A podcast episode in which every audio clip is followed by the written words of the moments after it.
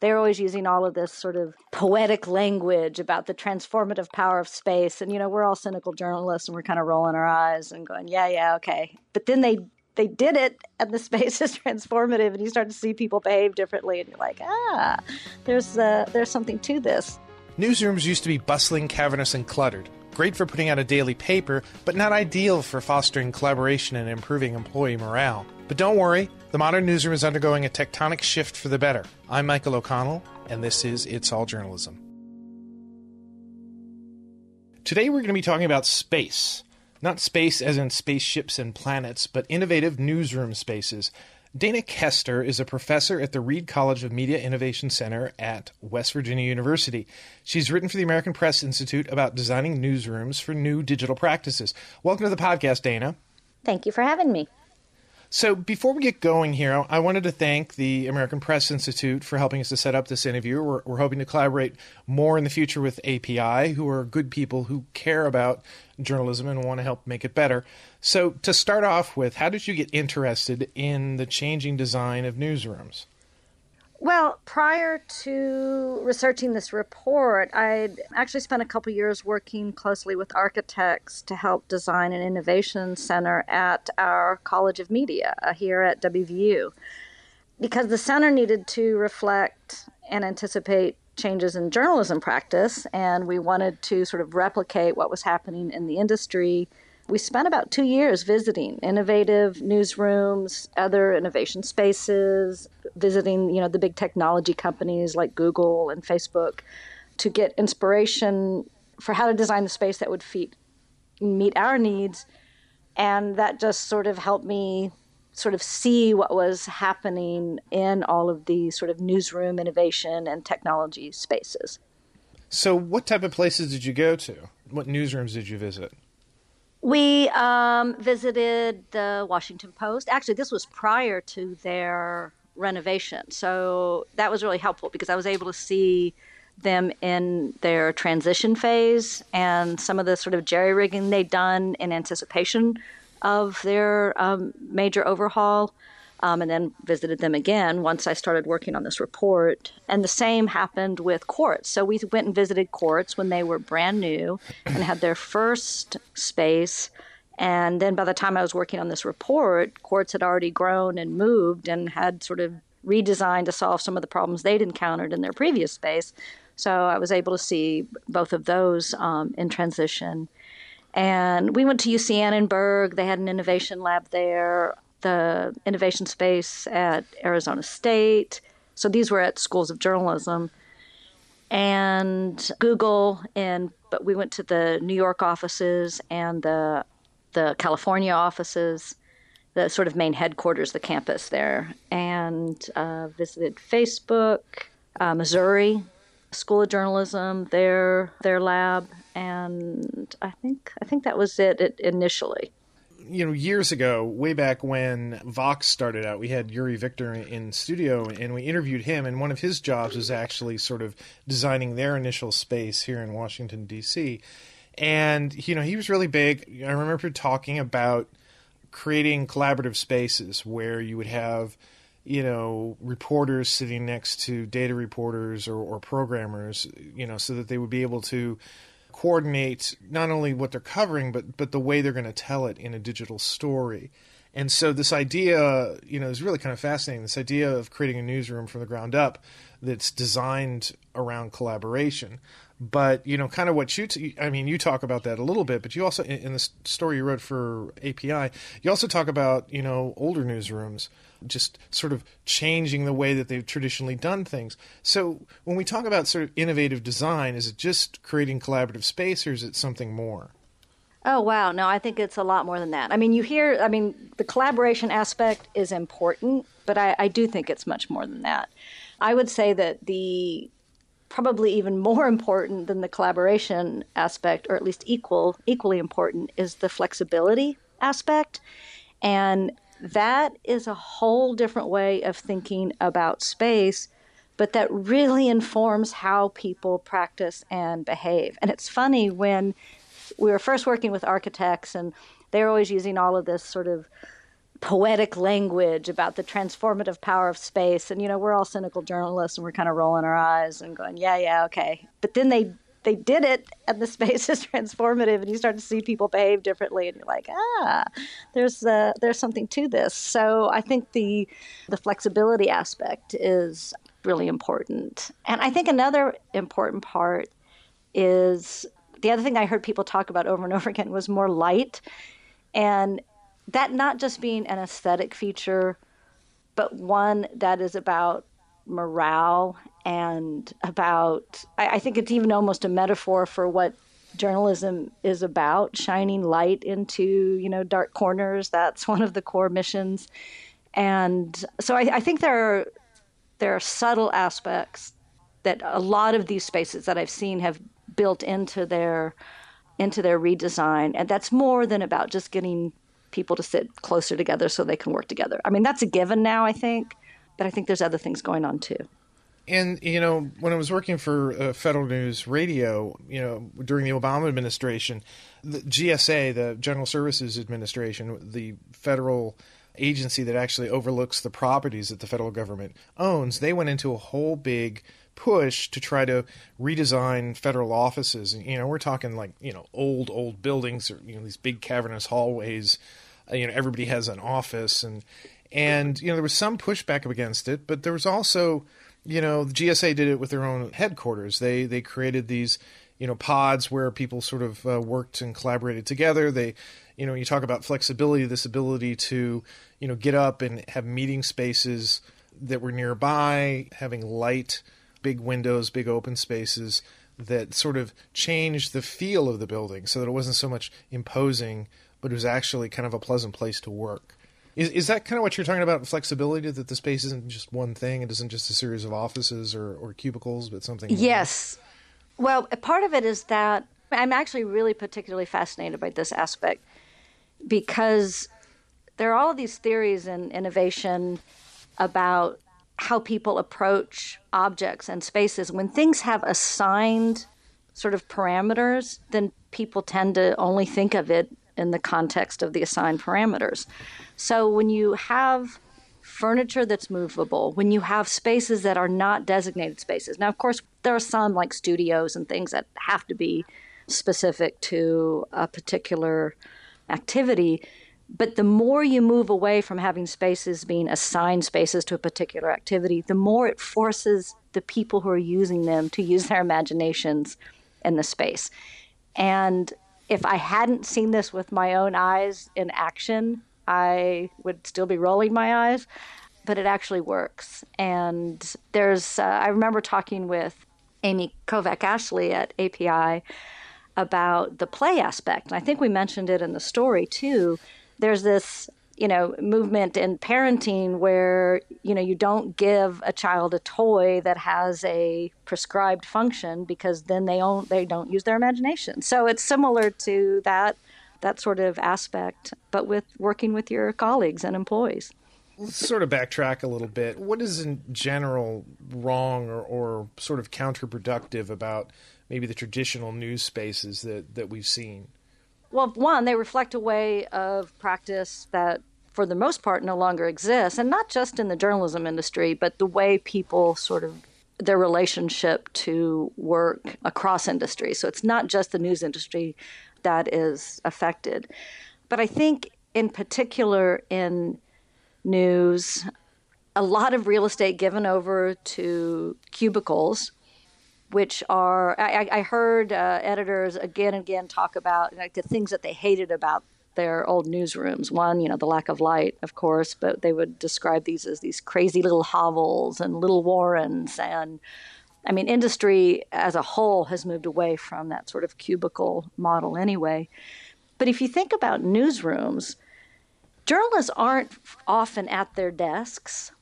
And because they're out reporting. And the idea that you would have all of this real estate given over to row after row of mostly empty desks. And then when you add downsizing to that, that that's a kind of a morale downer when you see, you know, an acre of empty chairs, you know, in a, in a really big, you know, like a New York Times newsroom.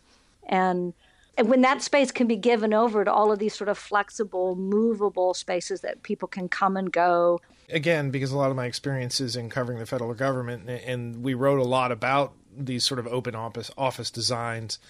And I remember one of the things they were talking about is if part of part of the things that that they had to promote, you know, people coming to work for the federal government was like uh, the ability to telework.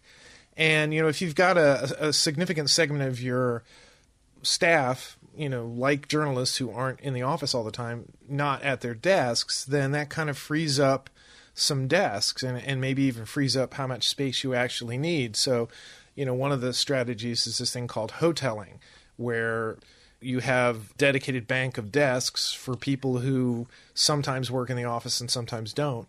And you end up requiring you know fewer resources and it takes up less space. And then that opens up space for other things if that's what you want to do.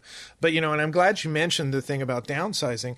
You know is this the fact that so many newsrooms are shrinking or have been shrinking you know over the, the last 10 years i mean is this creating more opportunities for this sort of redesign and rethinking about how we do our spaces uh, yeah, absolutely. I and and also, I mean, downsizing is a solution to a problem, but it's also an opportunity. I was thinking about one of the newsrooms that we talked to, the Virginian pilot, and they closed their bureaus, downsized from 300 to 100, which is dramatic, but also is typical of a lot of what a lot of newsrooms have had to do across the country.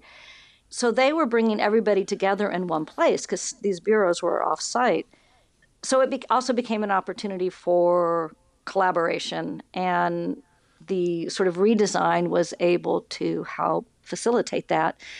And it's funny, the open space, you know, debate is is a big issue, and I don't think people shouldn't confuse creating flexible collaborative spaces and getting rid of lots of closed offices for what has been, you know, decried as sort of, you know, the the terrible sort of technology, sort of Silicon Valley solution, having these sort of big loft-like spaces where everybody sits shoulder to shoulder in a big, you know, in a big vast room. And and that's that's not what we're talking about when we talk about these flexible, more open, collaborative spaces um, because, in fact, there's lots of little rooms and little um, huddle spaces, and it, it's about having that mixed use, flexible space and movable furniture. People can still have privacy, but it's it's like you said, not just having sort of this wasted, rigid, you know, one use desk space that doesn't meet all the needs of a of an employee throughout the day you know, I assume you know you kind of alluded to this the, the pushback against this open space design. I assume that you saw that. I think it was the Wall Street Journal that did a story a few months back about it was sort of a backlash against open space design that people were complaining that you know it was too loud, they couldn't concentrate, they missed their offices where they could have a degree of privacy. Is that something you've heard about, or you know, have you thought? About Oh about? my gosh, yes, I've seen that article or that version of that article lots of times. And it was funny when I was um, interviewing people. Every, I think every one of them said, as soon as we started talking about the redesign, one of my employees sent me that or a version of that, you know, article. And there's several of them um, floating out there. And I think that the uh, one of the architects that we worked with, um, Tom Price, who who's at Strata, who's the firm that worked at our Media Innovation Center, here um, at WVU talked about that balance of sort of private time and you know he called it collision space you know creating a lot of opportunities for people to interact with each other. Again not in prescribed ways but just lots of different kinds of spaces. So you have to have a place where people can get away. In fact i think that was one of the things that Quartz really did differently in their their first space was sort of more of that shoulder to shoulder open newsroom where they had publishers sitting with advertisers, sitting with reporters. And then they only had a couple of spaces off to the side where people could get away. And that they realized in their relocation and their remodel that they needed more of those sort of huddle spaces. And I love their. I don't know if you've seen their their No. new space. It's very home-like. There's like all of these. There's sort of different rooms. That there's like a library and there's a this really cool you know maker space and they have this little space in the back where all the light is that they call the garden and then there's like the coffee shop so it's, it's lots of little spaces plus the plenty of these little conference rooms that where people can can get away as well so it's an open collaborative space without you know this sort of cubicle assigned seating but there's also all these other little creative spaces to break away and you know hold meetings or be by yourself or take calls or all those things that people need privacy I haven't seen the Quartz new space. I haven't seen the the Washington Post, although I've seen many pictures of it. And it's like every time I see a picture of the Washington Post newsroom, it's always something different. You know, it's like one at one point it looks like an office, at one point it looks like a shopping mall, at another looks like a library. Yeah. it likes lots of it, it's like the feel of it is so so different. It doesn't seem like a a news space, and it's clear that it, the people there appear to be comfortable. I mean, they're not going to publish photos of people who aren't comfortable, obviously. Uh, but you know, and I've heard from people at the Post that they really they really like the new design. So you know, it, it, if anything, it's it's nice to see actually somebody thinking about this. This idea of putting some thought around, you know, how do we interact? How do we work together? That it's not always just about you know what's in your head and what you're writing and what you're saying and who you're talking to, but it's also kind of about the environment and the way that you interact with people.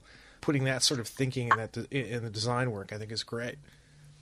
i love comparing the washington post remodel to the quartz remodel because to me they're sort of on well they're not on different sides of a spectrum. They're like in different universes actually.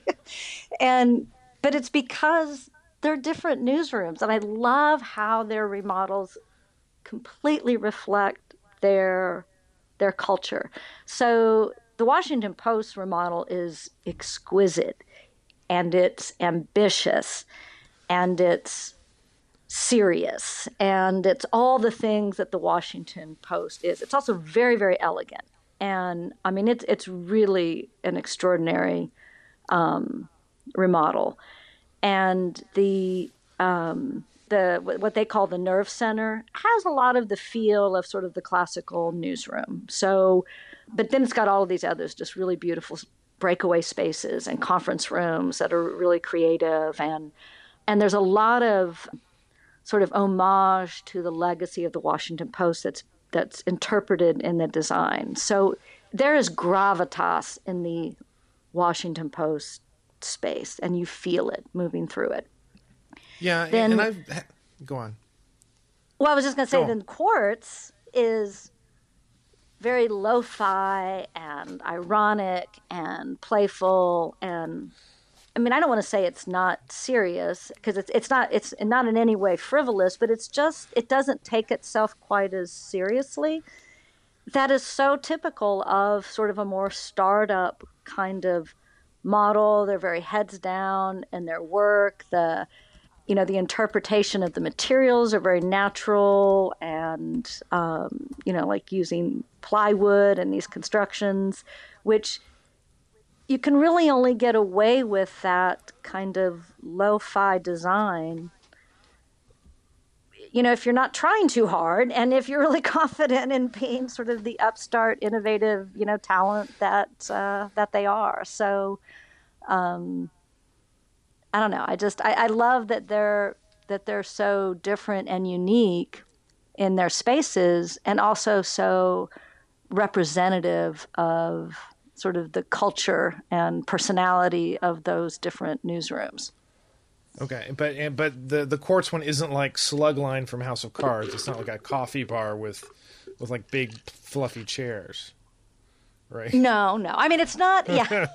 well, it's funny. One of the things too is when we went to these, you know, we went to Google and Facebook, and actually, what's interesting is I, I think now about you know the the increased tensions in journalism with these sort of technology giants, and there was this sort of rush to adopt and borrow and replicate all of these things, and I'm so glad that you know journalists, you know, retain their sort of core practicality and cynicism and didn't didn't adopt some of the sort of caricatures, you know, of uh, Silicon Valley, and um, yeah, which you know, which are some of those sort of more silly expressions of that, like the I, I mean, all of that stuff is spoofed now, and uh, and all of these shows and.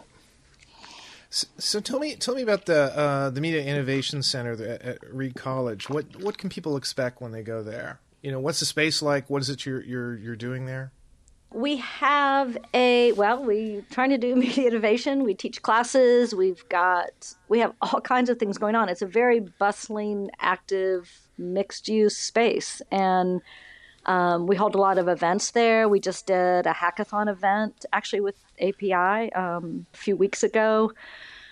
It's very open, but there's these but there's rooms that are specialized spaces, and um, we have a an open, sort of visible recording studio. We have a mixed reality studio. We have a AR, VR lab. We have a makerspace, which is like a garage workshop.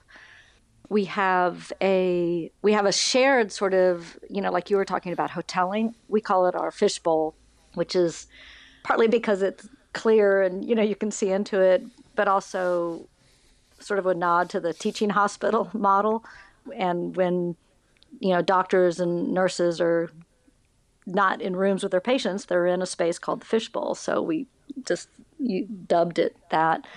And there's lockers there. There's no fixed you know desk. It's our nerve center at the media innovation center. The what was supposed to be the corner office with you know glass you know walled floor to ceiling glass views we were like, no, we're not going to do offices, private offices over here. So we turned that into a conference room that we called our we call our blue sky room, and it's you see it right when you come in the door. It's one of the most coveted spaces for people to meet, and it's you know we do conferencing in there, and our people just break away and use that space. We have these little huddle spaces that are always full and also one the only there's only one bookable space in our innovation center, and that's the Blue Sky Room.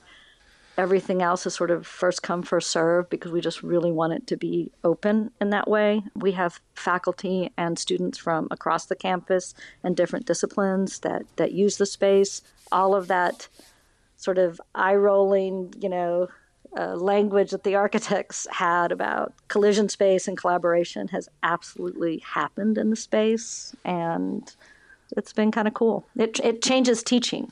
So that's an example of how, I mean, I know this isn't necessarily about education, but just an example of how spaces change how people behave.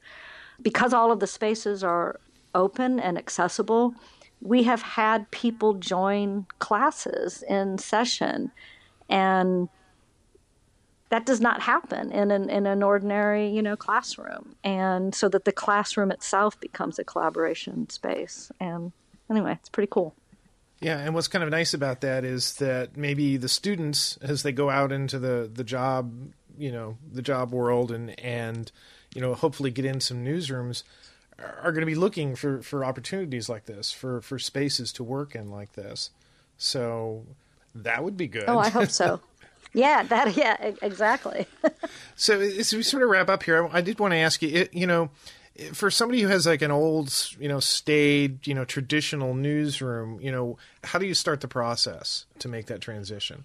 You don't have to have the budget of the Washington Post to make changes. We looked at newsrooms that did sort of much more modest renovations and well one was the i don't remember which newsroom it was but the first thing they did was just declutter and made people get rid of all of their stuff and that's transformative in and of itself. And I think when you're a newsroom that's trying to look away from the past and toward the future, getting rid of all those old files and all this sort of baggage that we've lugged around is, I think, is a is a first step um, that a newsroom can do. I think restructuring um, you know, getting rid of cubicles, restructuring spaces so that they become collaborative spaces. You know, people have transformed what were formerly sort of these only, you know, bookable conference rooms into more like lounge spaces. And then suddenly they see them used, you know, throughout the day instead of just for that, you know, one, you know, meeting once a week. And bringing food into the offices, like making that a part of the having space for food, and even if that's just you know, not everybody can afford you know Google's cafe, but bowls of M and M's and pretzels and energy bars are part of a sort of I think community building. Food is community building, and so I think that's one of the things I've seen newsrooms do. I'm trying to think what else. You know, just fresh paint. Uh, you know, part of that decluttering and sort of just some of that, um, you know, makes a difference. And I know I have this thing now where I like want to I want to go do makeovers of little newsrooms. That's like I want to do that as my hobby. that would be fun, I think. Dana, thank you for for this conversation. This is this is great. Thank you for having me. Thanks for listening to this episode of It's All Journalism. Before I wrap up, I wanted to thank the American Press Institute again for helping us set up this interview with Dana Coester. If you're not familiar with API, visit their website, AmericanPressInstitute.org. You'll find a whole bunch of research and tips about making journalism better. Be sure to sign up for their daily email newsletter, too. I subscribe, and that's where I get a lot of great ideas for topics to discuss on the podcast. If you listen to my interview with Rob Wijnberg of The Correspondent, you'll notice that the format was a little different than our typical podcasts. I won't go into all of the details as to why we did that, but we had some technical issues with the audio that made us present it as a produced piece with linking narration rather than uh, as a conversation, which is what we usually do. And in my wrap up of that episode, when I sort of explained this, I, I invited readers to, uh, you know, give us some feedback and, and, let us know what they thought. So I did receive an email, and, and I wanted to read the email to you. Hello to my audio files at IAJ longtime listener, first time newsletter subscriber. Uh, this is my aside. Yes, he subscribed to our newsletter. Go ahead to itsalljournalism.com, follow the link at the top of the page, and subscribe. Anyway, back into the email. As a media visual journalist with my regional paper, the Rockford, Illinois Register Star, I value the regular media shop talk from IAJ. In response to Michael's question about the show's format, I really like this uh, his idea of interstitial narration to bridge different segments and ideas of the show. It worked very well in the latest episode. I bet you record a lot of interesting information that may not make the final cut. So, this format will allow you to create a more clear and concise show while providing that information, informative context for the subject at hand that we don't often get from the extemporaneous interview. All the best, Scott Yates, Rockford, Illinois. So, this was the only email that we received in the week uh, which is not necessarily unusual because you know this is podcasting. you know, sometimes you throw these things out there. You you you you, you hope to get somebody to, to respond. The only other person who responded was actually my brother, who said to me, "No, no, I want you to keep the podcast the old way. Just have conversations." So anyway, I reached out to Scott and asked him to come onto the podcast, and we just have sort of a little talk about our format, his ideas for our format, and we'll just just talk about it. Welcome to the podcast, Scott. It's great to be here, Michael. And uh, reading my letter, you made me sound really good.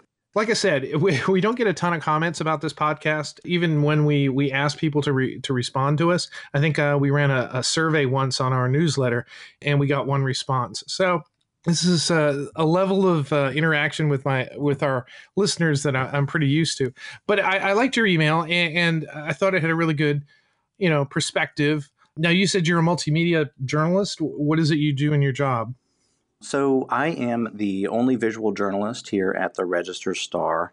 We're trying to hire our latest director of visuals. Regardless, we're lucky here in that we're large enough that people have uh, get to specialize in their beats, but we're small enough that everyone needs to be at least conversational in multimedia production. So I'm kind of the go-to guy. People ask for tips and tricks on how to either snap a photo, how to record video and post it to our host. And now, lately, it's audio production. I myself am kind of learning on the fly, and it's a slow road, but I'm really excited to uh, delve into this audio world. Yeah, well, welcome. It's it's challenging. It's fun and often can be very perplexing as to when things work and why, why they don't work. So, do you listen to a lot of podcasts? I do. I listen to several podcasts daily for some news. I have one for entertainment, and I listen to this one in particular for my weekly dose of shop talk. Oh, cool. Well, I'm glad you found us. I'm, I'm glad you're enjoying it. As far as like our format in our newsletter, where I also ran your your email, I I one of the things I said is like I'd always been sort of trained when you make a, a change in your presentation uh, in a publication, you, you should explain to your readers why you did it. And so we had a we had a change last week because because of a technical issue, and so we we opted to do sort of a write around. You know, that something we we not necessarily would have done if that hadn't happened, but you know, it presented an opportunity. I'm always looking for opportunities to improve the podcast. Format is is something that you know is kind of a key element when you when you decide to do a podcast and our podcast is has has certainly evolved. We, if you listen to the first, you know, hundred episodes or so, we we were much more conversational, a lot more. You know, we we had episodes that typically went up to an hour, and some that even went beyond that. But we we sort of made a conscious decision a few years ago to sort of tighten things up. And uh, mostly, how we do that is actually in the recording process have tighter interviews. Try to be a little smarter about the questions we ask, and, and that I don't futz around so much when I'm talking which uh, podcast in particular do you like? As far as formats go, I I like conversational ones. When I on the weekends, the conversational podcast called The Armchair Expert uh, by Dax Shepard just goes on for an hour or two, perhaps, and that one is nice for weekends when I have time to sit down with my cup of coffee and just stare out the window and listen to this goofball talk about some stuff. But in the in the mornings uh, during the week, I've got to get ready for work. I got to take care of some chores. My dog needs to a walk. You know all that good stuff. I don't have time to uh, just meditate on the inanities of life. So I need to need to get my news. I need to know what's going on for the day. I need to be ready to talk about the headlines at work. And so podcasts like the New York Times, the Daily, NPR's Up First, those are just top notch, world class productions that give a lot of news, a lot of information very quickly. That's very valuable. I really enjoyed this conversation between you and me because I'm at the very beginning of this stage here at the Register Star. We, we haven't had a whole lot of conversations about making a, a podcast show specifically. We just know that this technology exists. We have the abilities with our smartphones to record audio. Now, what do we do with this? So, we're still in the, the phase of the conversation like, do we just record audio clips of our of the coach giving the post game interview and throw that up in an embed on the article? Or do I take our reporters, do I go out with our reporters, record ambient audio, record some pretty nice sound from the the subjects at hand. And then do I bring all this back and then do a post interview interview with our reporters and put that together? I've done a little bit of all of that already and we're still trying to figure out how to work that into our daily workflow when everybody else has so many responsibilities. Yeah it takes a lot of time doesn't it? It sure does yeah but um, it's it's rewarding. I think as a as a reader, as a news consumer myself, I, I do recognize the time it takes to put these things together, and I've even rewarded some outlets with my subscription money. So I try to bring that kind of sensibility to to my own work. What do I want to read that I would pay for? And that's the kind of work that I try to produce here. Yeah, and that's actually one of the reasons why I wanted to bring you on here, just to sort of get that listener perspective and maybe also shed a little sort of light into our production process. One of the things you say in your, your email is more of this information, you know, interesting information that we might cut out. We actually don't do a lot, of, a lot of editing. We don't take out a lot of a lot of stuff. And I know that there are podcasts that will record for an hour and then they'll edit down for 35 minutes. You know, for us, from a like a production standpoint, this is only this is something we're doing around the rest of our, our, our jobs and so we don't necessarily have a whole lot of time to do that. So I, I wanted you to come on and, and talk about you know, sort of get your feedback, but, you know, also to encourage other people that if this is something, you know, that you, you'd like to hear us, you know, change our perspective, you know, change the way we present our, our, podcast let us know. We've been doing this for over you know 300 episodes. Go ahead and, and let us know write to us at editor at itsalljournalism.com and uh, we'll see what we do with this scott uh, thanks for giving me a little bit of your time. Thanks for letting us know your opinion and, and helping us to try to improve what we're doing here. You're quite welcome anytime.